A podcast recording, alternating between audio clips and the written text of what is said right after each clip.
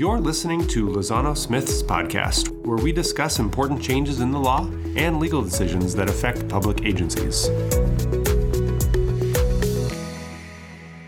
Devin and Dan, welcome back. I'm sure many of our listeners have been waiting pensively for us to pick this conversation back up.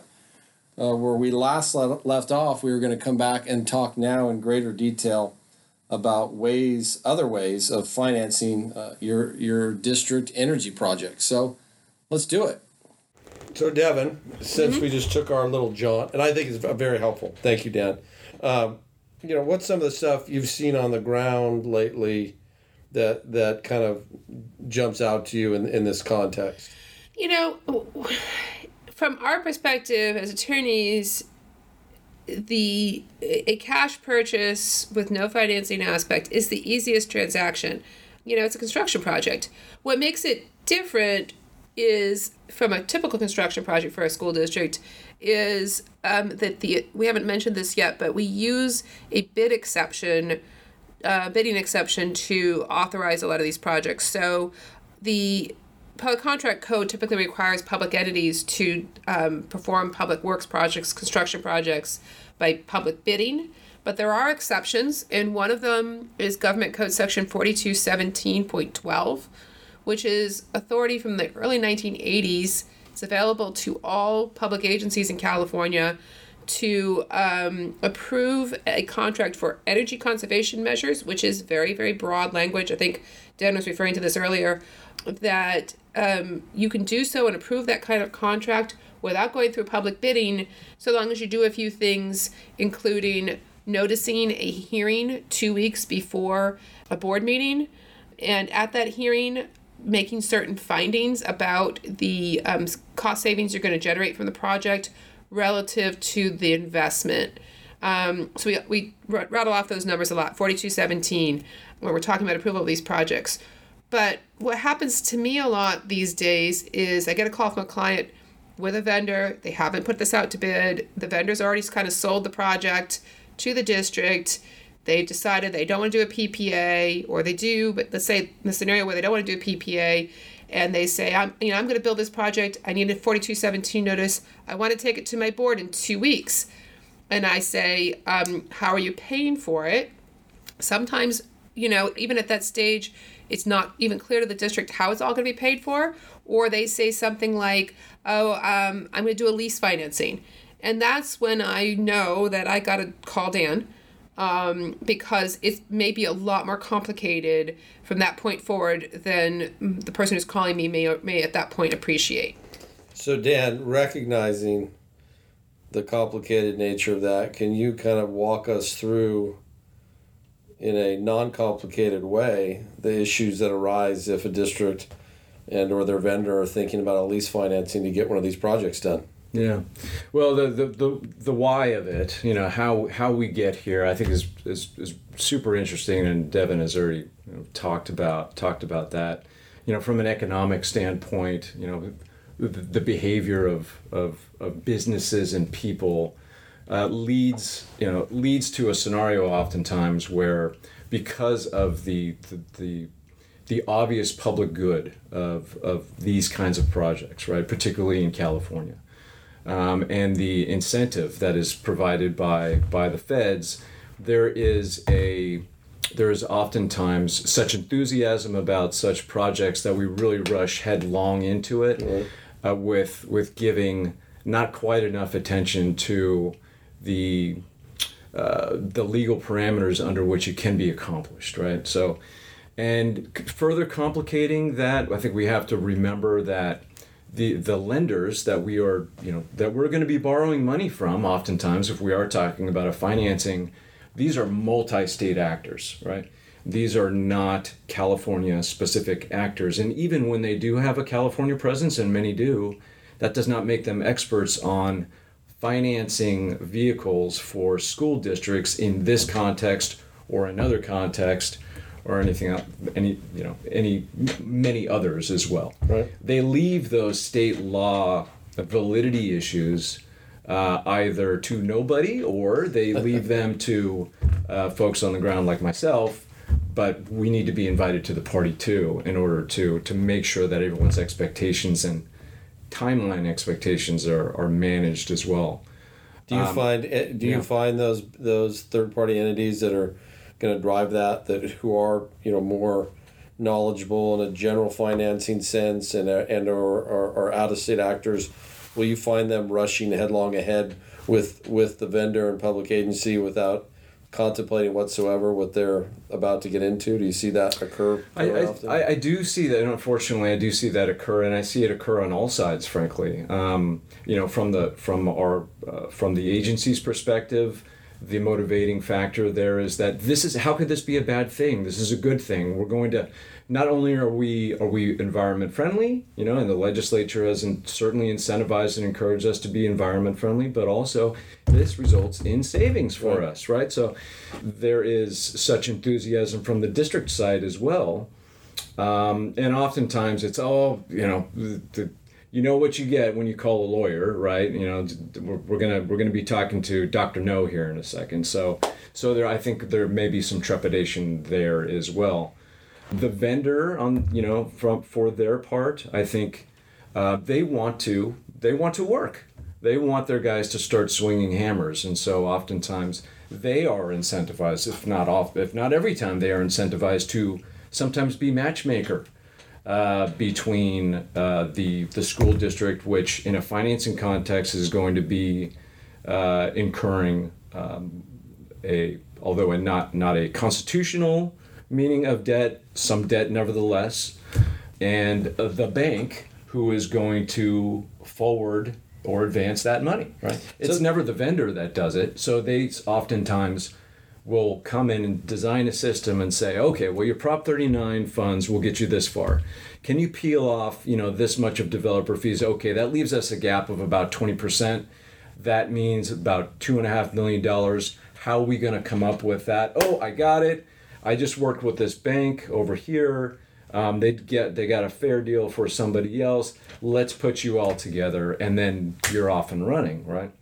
The bank oftentimes, again, a multi-state actor, not so sensitive to California law and less so sensitive to California school district financing law. So on, on the law side, Dan, t- can you talk about? You mentioned constitutional issues. What's the constitutional issues that are at play here? Yeah, well, the most fundamental of all. Um, we've we we run into and or are always mindful of the constitutional debt limitation. Uh, the constitutional debt limitation is simply expressed is that you cannot incur a financial liability in the current year that is beyond what you could your receipts or income in that in that fiscal year.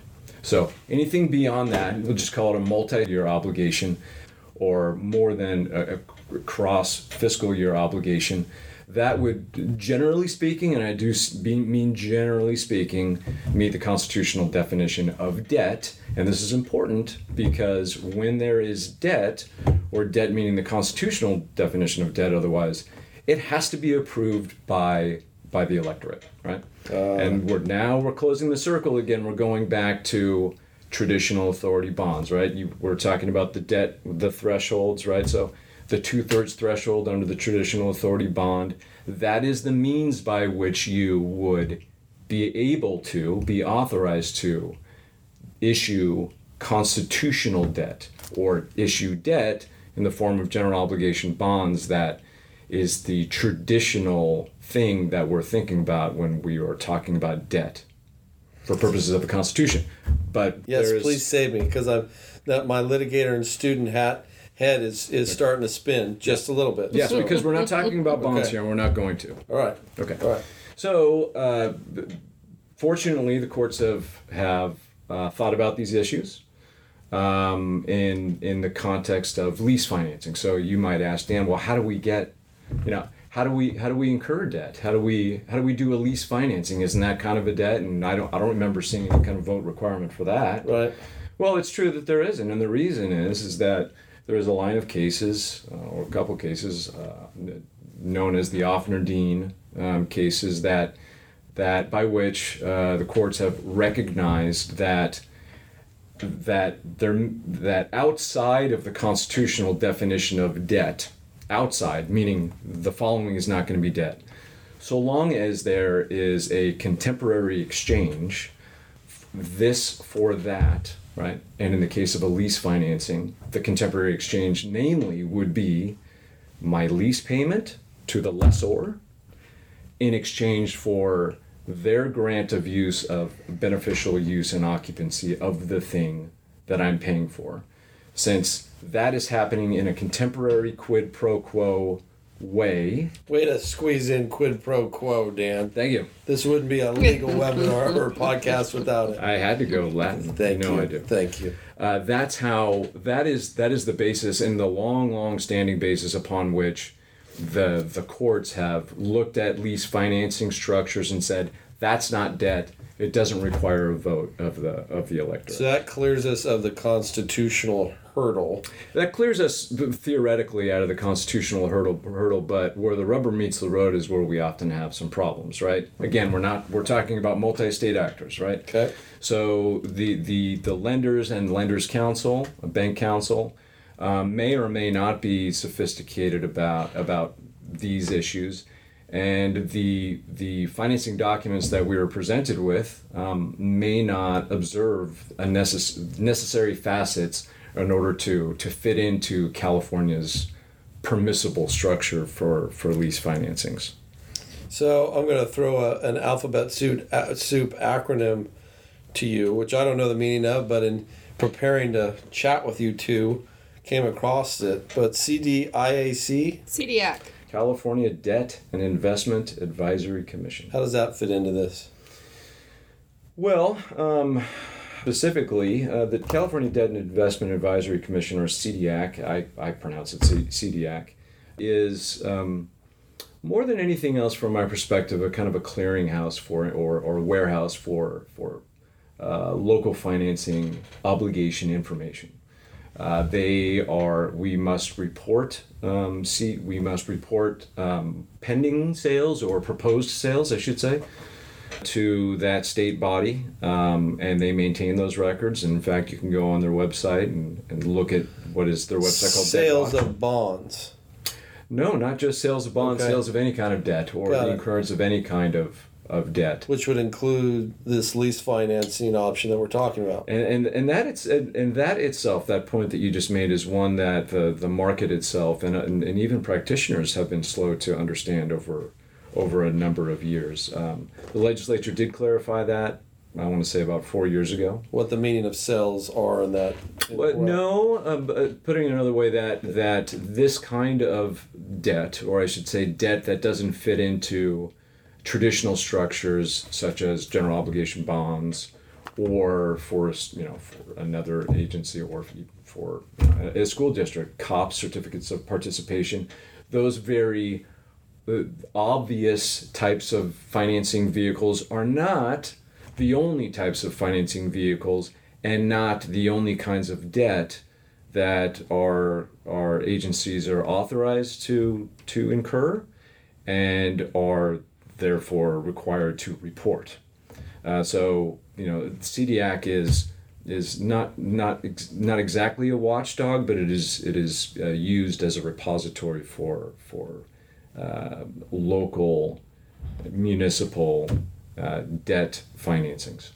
What uh, have so anything any other kind of Yeah. legal issues that, that or other practical issues that come up in your mind when it comes to these Yeah. financing? Yeah, you know, one of the one example, one one easy example of um, trying to mind the the California constitutional principles that come that tends to come up from time to time is I think just interesting to talk about is is the transfer of title. Um, oftentimes in in these you know private placement lease financings, there is a presumption that the that the that the school district, you know, in our case, we're, if we're talking about a school district, takes title to the improvements right away. Well, that does some disservice to the legal structure that has to be involved in order to get away from the constitutional debt limitation, right? Because you don't own something, right? You are renting it, you're leasing it from the person that you leased it to, right? It's it is a lease leaseback structure. So you've got a piece of property on which the improvements are going to be made. Maybe it's a parking lot. We're talking about the solar shade structure as well, right? You lease that to the to the lender, the, and we're talking about a very very basic structure here. You lease it to the lender, the lender leases it back to you, right? Um, in ex- and, and that lease back to you obligates you to pay them for the use of, of, of, the, of the property and the improvements. Those payments are sublease payments, and that acts as a proxy for debt service. In fact, it is debt service. So, uh, one of the issue there that I'm getting to is is the transfer of title. If you already own it, how is it that you are renting it? It's just kind of a kind of a head scratcher that we one of the head scratchers that we as as finance professionals work through in order to conform the lender's expectations that may be informed by their practice elsewhere to what has to happen in in California. Um, there are other, other issues as well that are not as meaty from a constitutional basis, just kind of footfall stuff that that are that may not be thought of. Uh, you mentioned CDAC. Uh, there is a proposed uh, notice that has to go out, you know, before the before the sale of sale of debt. What's the timing? The timing on that is there? that goes thirty days before the sale itself. It. Okay, but that's not it. You know, there are other reporting obligations um, that or notice obligations that have to happen as well. Depending on the kind of financing it is, let's say that we're talking about solar structures, or let's say that we're talking about HVAC equipment that becomes affixed to the property, right? At that point, we've got a real property backed financing. That's going to trigger a reporting obligation to the county, the county superintendent, and the county auditor, giving them an opportunity to weigh in on whether or not the, the issuer, our school district in this scenario, is in a position to pay back that debt uh, to maturity. Uh, that is something that is not missed, and that's something that is always or almost always going to be missed if we're talking about an out-of-state actor right. that's not familiar with these little picayune little nuance requirements yeah. in California. And not that and there, there's a host of these, right? And and not that um, not that our podcast are intended to encourage our listeners to reach out to legal counsel but this is one of those scenarios where i totally get it. Yeah. if you're if you're you're enthusiastic you're aboard you're gonna save money and do clean energy. It's a win-win for the community right. and your district. Uh, let's grab you know big bank a and vendor b.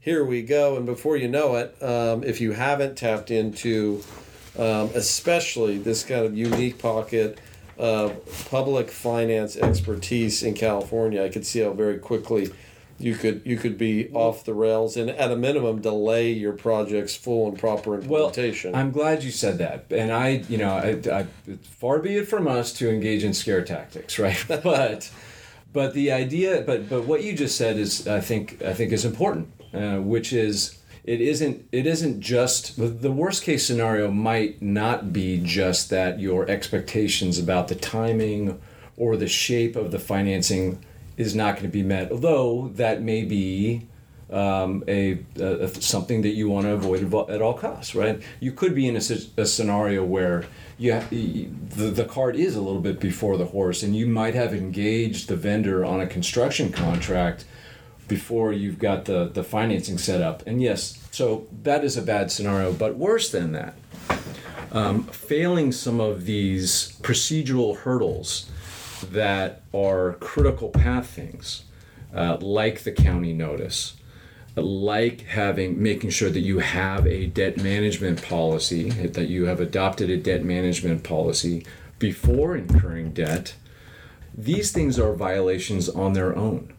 Um, and so your worst case scenario might not just be that, oh, we got to do it all over again. Fortunately, you can. You could just do pause, say, well, we'll just cure and correct and go forward. That may, the worst case there may mean just a delay, right? But worst case scenario actually could mean violation of, of other related laws. It could also mean violation of, of continuing disclosure undertakings that you may have on another unrelated financing, there is a new new requirement under uh, continuing disclosure SEC rules that would require that this kind of a thing, which is seen as a, a financial obligation, would have to be reported to a yet different national clearinghouse about or that that holds disclosure items pertaining to issuers that have already engaged in financing. So the the the weight of things to to be set you, or I should say the amount, can be broader or more numerous than you than you might think. Thanks, Dan. I mean, I think that's a really important landscape to to to lay out in this scenario. And again, I'm, I'm with you. The intention isn't uh,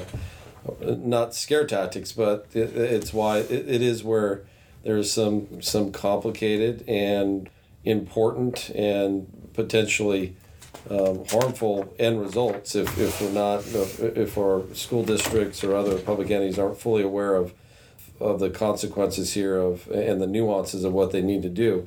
Devin, what what are, are what have you seen in terms of the trends toward this type of financing?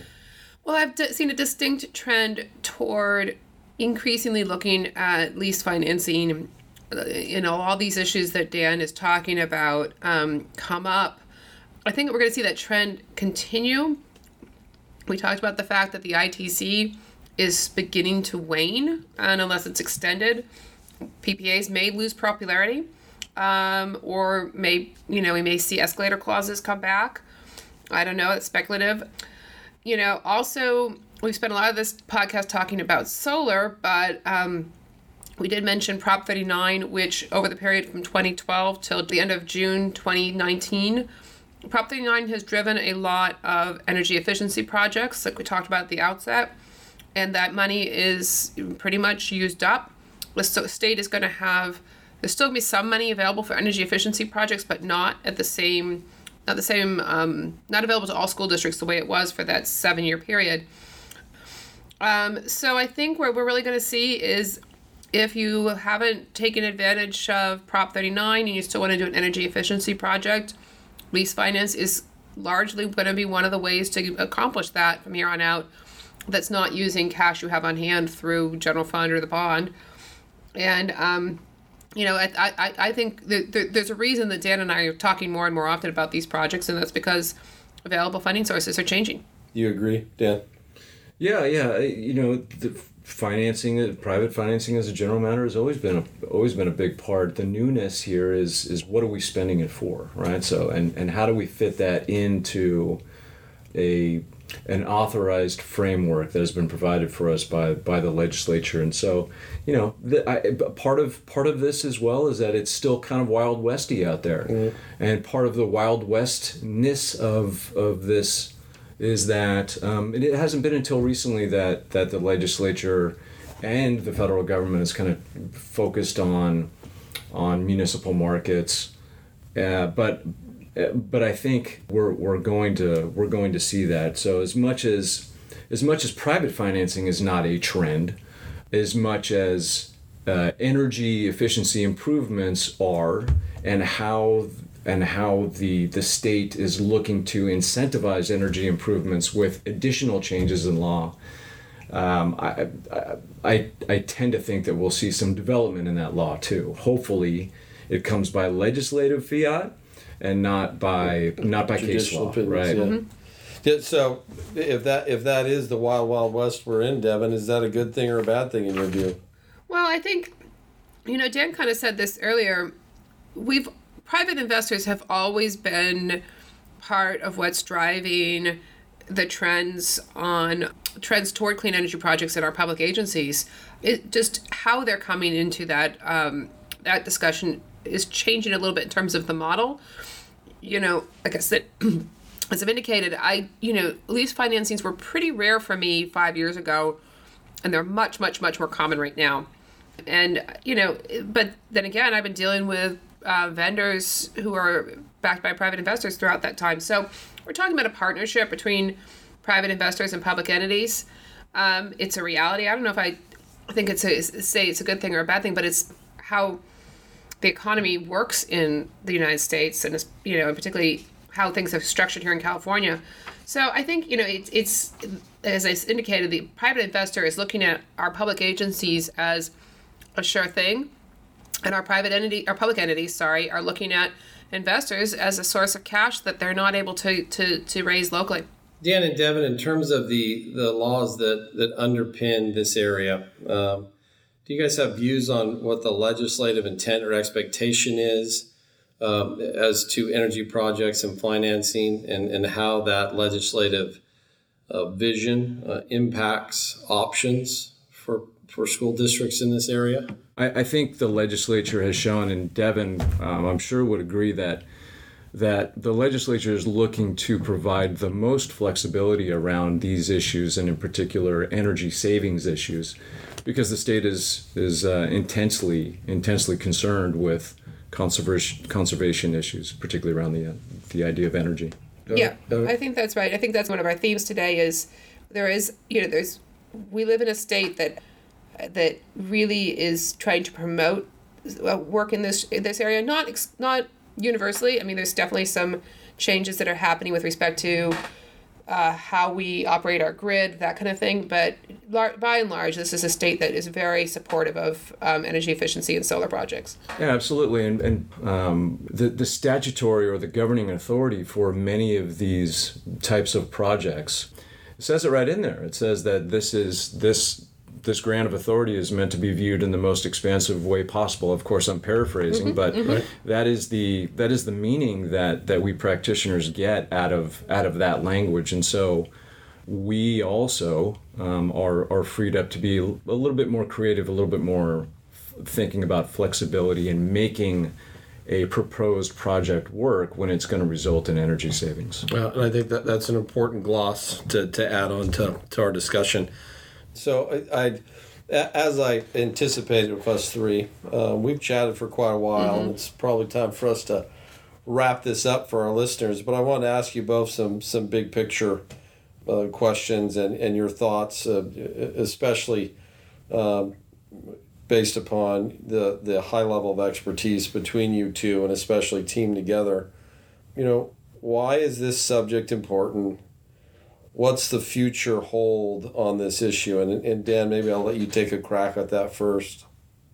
Well, uh, I, you know, I think it's important to, to recognize the, the, the real community value here and to be sensitive, you know, for the practitioner, right? So if I would share with, with someone that, that isn't a lawyer, um, it, it, it, with the focus on, on, on these kinds of financing vehicles, I would, I would say that the uh, that that we're sensitive to the the, the public uh, benefit of these things, and certainly for that matter, understand that as a result there is a lot of well placed enthusiasm uh, for the for the projects you know uh, but again from the from the lawyer's perspective the worrywart lawyer the hand wringing the perseverating lawyer from dr danny no dr danny no dr danny no wants to wants to make sure that you are you know that our issuers that our our agencies are mindful of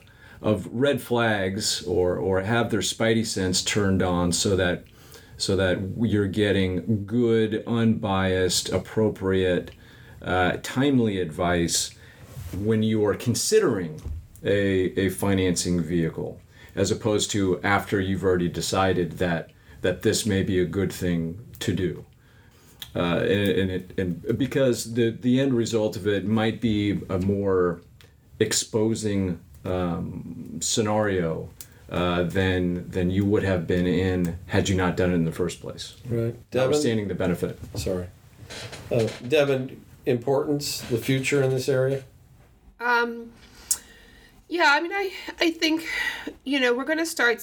Uh, we see a lot of attention in this realm for a very good reason because we're talking about clean energy, which is a topic that relates to to climate change. It relates to how we as a planet continue to power economic growth, and what you know, obviously federal policy on this issue has changed with current administration, may change again, but we as a you know citizenry need to think really hard about these these issues. So when you see those panels going up at your school or um, town hall, I think it symbolizes an engagement by society with with with climate issues. And I, you know, I outside of you know advising on on public finance or on public projects, I think that's a really cool thing.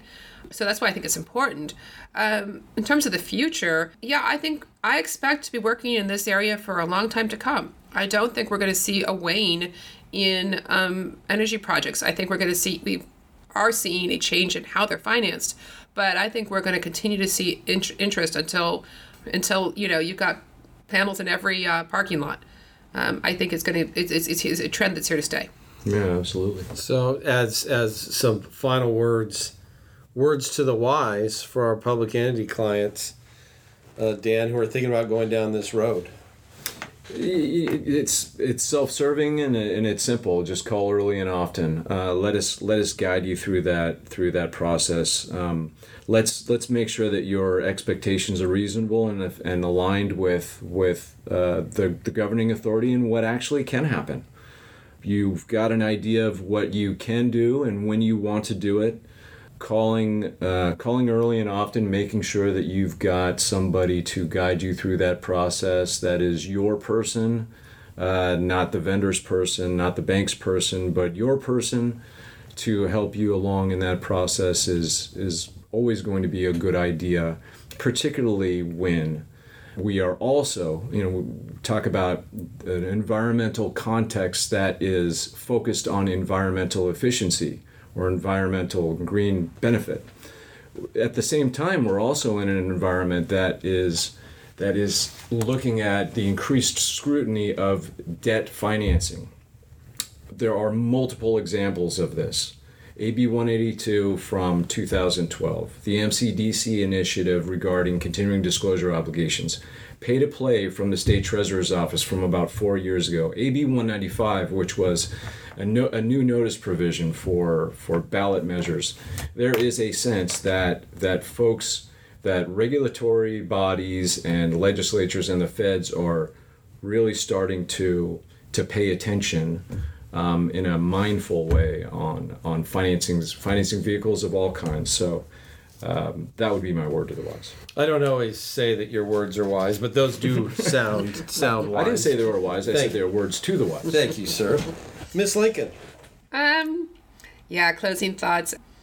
You know, I'd echo what Dan says. These are, but what I what I'd say is, these are really complicated transactions. I often think of myself as a translator between my public entity clients who look at things from the perspective of delivering service to their constituents, whether those be kids in school or citizens um, using public facilities. And it doesn't match up neatly with the market folks who we deal with when we're negotiating one of these agreements. And so I often have to translate why do they want it this way? Why is this important to them?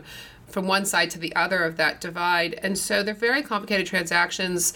And um, and they're not something that most of our public agency clients come into the conversation knowing a lot about. So it's it, it and there's a lot of knowledge that um, that that we can help impart when that when you're working looking at one of these transactions. So, you know, yeah, I think I'll tell you when you don't need me, but I also tell you when you know I can help. So um, this would definitely be that area. Thank you to both of you. This has been ex- extremely interesting. I, you know, again, as someone who myself avoids and well is not invited to participate in these types of projects. In all honesty, this was uh, very interesting, very um, um, insightful for me, and I think uh, I I think our listeners will will think the same because I think this does give a, a very this discussion has been a very helpful overview of how energy projects, the buckets they fall into the financing options that are available to our school districts and other public entity clients as they as they uh, measure whether or not to go down this road. Um, and your the expertise of both of you, I think, really shines through. And so, thank you both um, for participating today, and thank you to our listeners for tuning in to Lozano Smith's podcast.